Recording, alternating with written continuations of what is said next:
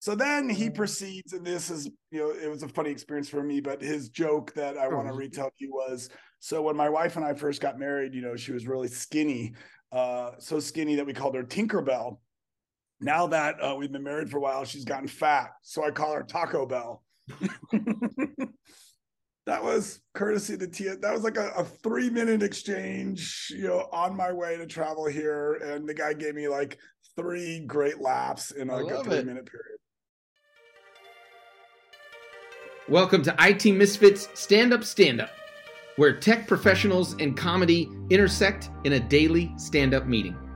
Each episode has two parts. First, a roundtable discussion on an IT topic, and second, an open mic where each comic performs a joke, story, motivational tale, with everybody getting about a minute on stage. Each day, we have a new subtopic and new comedy, building up to Friday, where we each present a full bit crafted from the week's ideas. This isn't just a podcast, it's a weekly journey. From story to funny. At least we hope. With me today are my fellow misfits, Matt Campisi and Tim Stephens. I am Jerry Black. Let's get into it. The ethics of it are are really i think it's it's really wide reaching that, that as a topic like what is ethical what isn't ethical what are we doing and what are we doing about it certainly people i think in the in the real know are telling us uh, we need to be really careful with it um, in the i think you can look at it in things like the healthcare industry in things like entertainment. You know, we can really you can see the positives of it but it doesn't take very long before you go but something you know something that smart that fast with that much access to information can really get dark really quickly um, one of the things that we've talked about already is is if you know you're a student and someone tells you to write a, a 20 page term paper you know you give it enough parameters and and that sort of thing and, and it will get you there. I don't even know. It's so, so fast. Like I, I, would imagine i haven't ever done it but i'd imagine it could write something up. You know you just say write 20 pages about george washington and it's going to do it so um, how, you know, then do we create artificial intelligence detectors so that you know that it was that person's actual work? Are you going to be able to cite uh, Chat GPT as a source? Ooh. Um, or do you do you tell Chat GPT to cite your sources? You know that that sort of thing. I, I I think you just you start to delve into it, and there is really a lot to unpack. Uh, so, with that said, I'm going to uh, ask, let's start with Tim. Is there anything in particular, any any avenue where you think it's maybe better or worse, or anything that you want to talk about specific with ethics and um, artificial intelligence? The CEO of ChatGPT announced in front of Senate that he would actually like to see regulatory intervention by the government, which you don't hear a lot. And his reason why is his reasons were to ensure that, um, and he and others kind of compared it to nukes, where you don't just let anybody around the world. We don't just manufacture nukes, right? We don't trust everyone. So putting regulatories around AI keeps AI somewhat governed and regulated where it can't be abused and it can't quote unquote get so sophisticated it can replicate itself.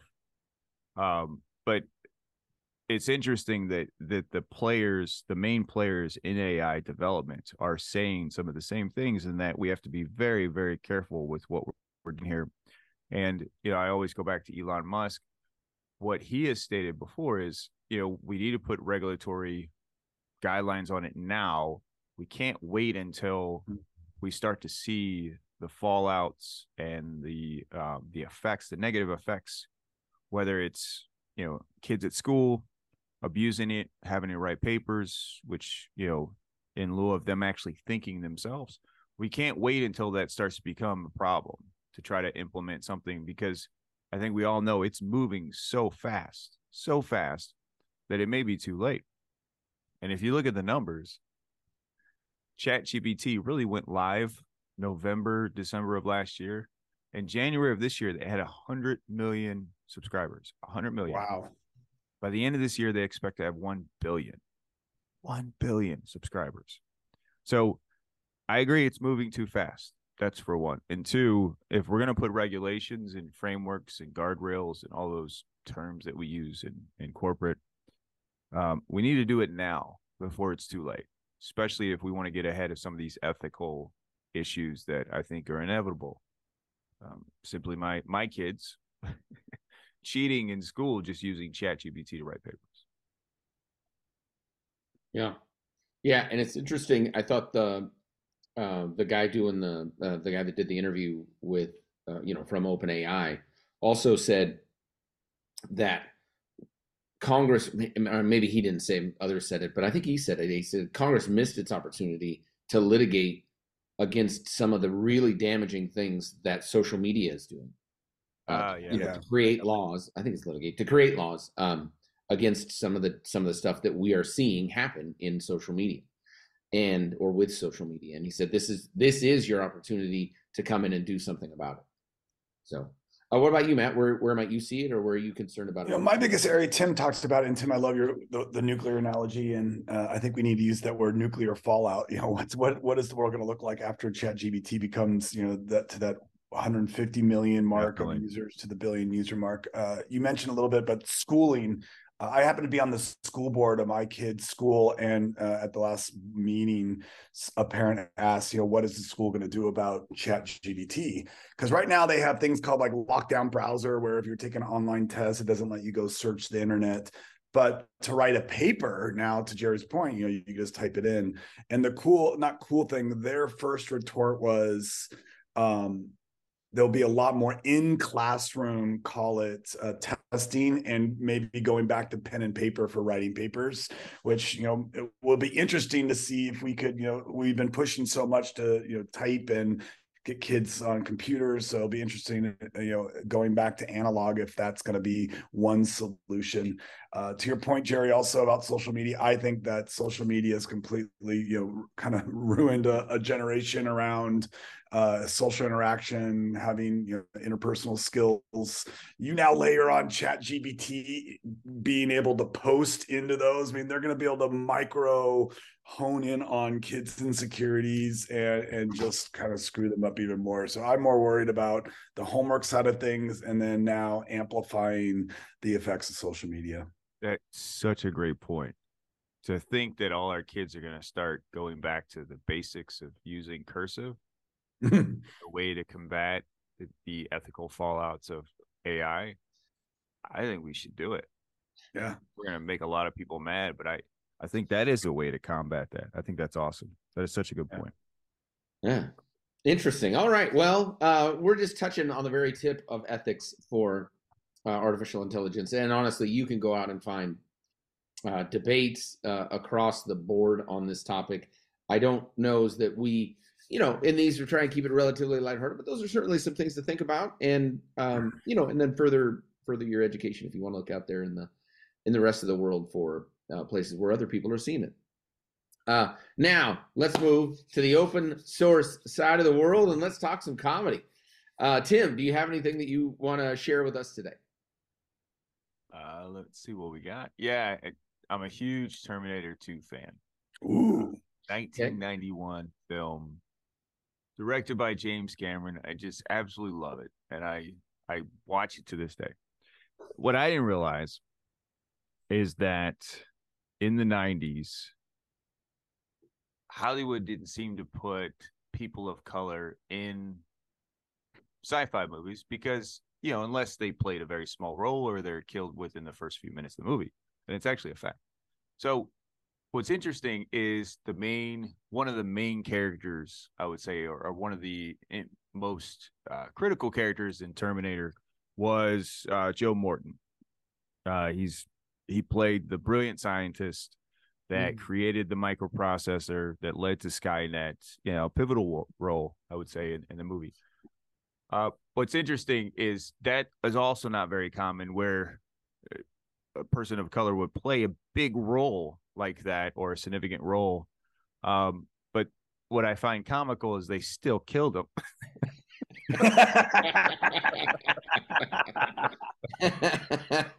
early on.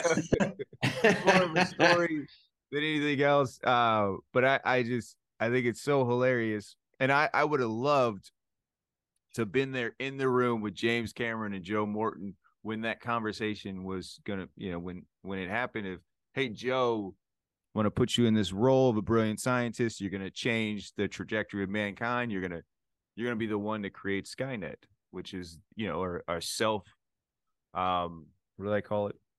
A self-aware AI. But then I have to kill you. So one of my faves for sure. I, I did read something. This this is not mine. I read it on the internet the other day, uh, and it said, um, you know, there were like 80 cops at in that scene where they kill him.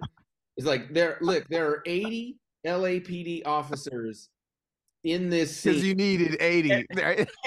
and the only person they kill is the black guy. 80 cops. We're gonna send in 80 cops to kill some, you know, some very timid uh Harvard grad. I don't know where he went to college. Yeah, I'm sure he was Stanford something. I and that's that's hilarious that I think there's so much you could you could get from that. But his wife was probably more of a threat than he was, right? That's what they're like, yeah, we got we got to get 80, at least 80 in there. oh jeez. Uh, all right. Well, how about you, 1990. Matt? Oh. Yeah, you believe that was that long ago? Oh, no, or that short ago. Like you think that uh, people of color were not even in movies oh, in a oh, prominent oh, gotcha. position. That's the thing. Sorry. Um, so uh, we took the show on the road, guys. I'm I'm actually traveling for business. Uh, oh, so I'm look at that. out of a hotel room. So yeah, I think we've nationwide. Nationwide oh, podcast. Yes. So this comedy actually uh, I experienced live, and I'm going to thank the TSA agent at uh, Phoenix Sky Harbor Airport. So you know, you hand them the you know your your um your driver's license, you scan your thing, and I go, "Hey, how you doing today?" He's like, "I'm working so hard," and I'm like, "All you're doing." he's sitting down, so you know, he seemed to, you know, I don't know if he was saying it funny or if he was legit about it, but then uh, the line didn't move, so I uncomfortably had to stay in front of him oh, because you know, the line snaked around and people weren't shoving their bags through the stuff. And he can't even see, but he just turns his head and yells. He's like, "Move it on up!" Like George and Weezy. so he was trying to move the line up, which I found humorous that he did it. So I'm like, "So how many times a day do you use that joke?" He's like, "About ten to 12 not everyone gets the joke, but you know, some some people get it, but 10 times a day. So then he mm-hmm. proceeds, and this is, you know, it was a funny experience for me, but his joke that I want to retell you was so when my wife and I first got married, you know, she was really skinny, uh, so skinny that we called her Tinkerbell. Now that uh, we've been married for a while, she's gotten fat. So I call her Taco Bell. that was courtesy of the T. That was like a, a, three minute exchange, you know, on my way to travel here, and the guy gave me like three great laughs in like a three it. minute period. I had to share. Move it on up like Georgia Weezy. Move it on up like Georgia Weezy. and no one else laughed. I'm like, does no one else get that? I'm like, people are too serious in the TSA line. Yeah. Like you're gonna get frisked or moved aside or put into the pat down room for uh, being human. I would have yes. died laughing. Agree, yeah. agree. Yeah. yeah, thank you for that, Jerry. Yeah, that's yeah, that was awesome, dude. That was that was really good. Uh, all right, well, uh, I cannot remember. I had one, and then while I was listening to you guys, and I lost it. so maybe I'll remember it tomorrow. But I literally, yeah. like, I got to write this stuff down. I got to get a little bit better at have that written down. So uh, I've got, but go ahead. I've got one more, and, and I'll make it quick. And this is something I'm s- still in the development process, but true story. I was at Fry's Marketplace, and I was hunting for papayas.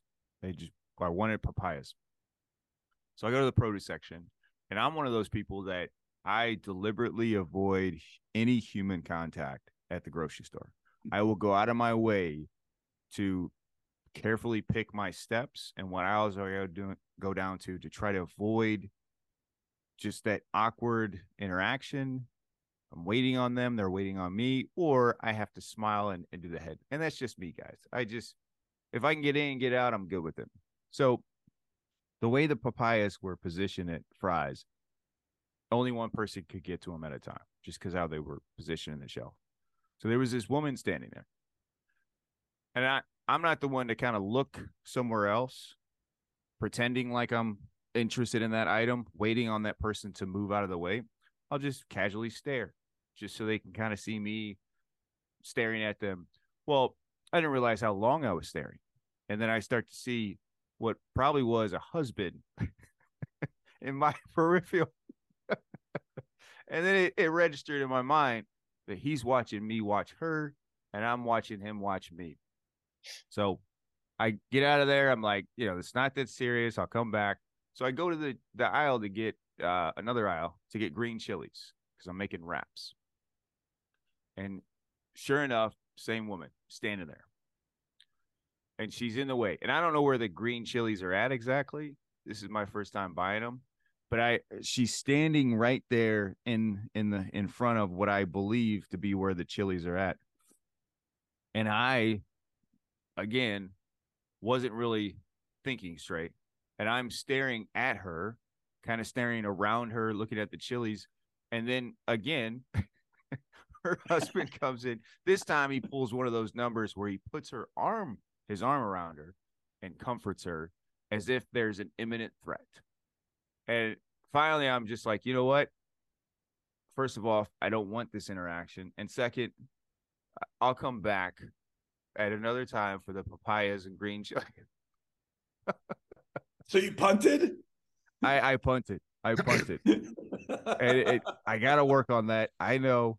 I yeah, know. yeah, it's good. It's good intro. Good start. You gotta you gotta punch yeah. it up. Yeah, I gotta. yeah, yep. but it's good.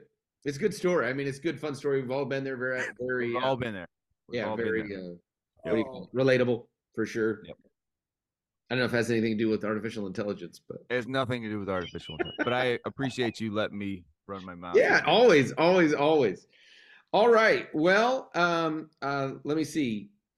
Let's go back to the beginning in here and let's say, uh, well, thanks everyone. That is the meeting, the end of the meeting for today. Thank you for sharing your thoughts uh, and sharing your morning uh, on this lighter side of tech. If you laughed today, that's great. If you didn't like it, but you think you've got some funny stuff, or even if you did and you've got some funny stuff, please reach out. We'd love to have you on the show. Uh, most importantly, share something funny with your other IT cohorts today. Our jobs are hard, complex. We work very long hours, and most of our jobs don't stop uh, when we clock out. Share something funny make their day a little brighter, you'll be amazed how much better your day is because of it. Thank you. That's it for today's stand up meeting.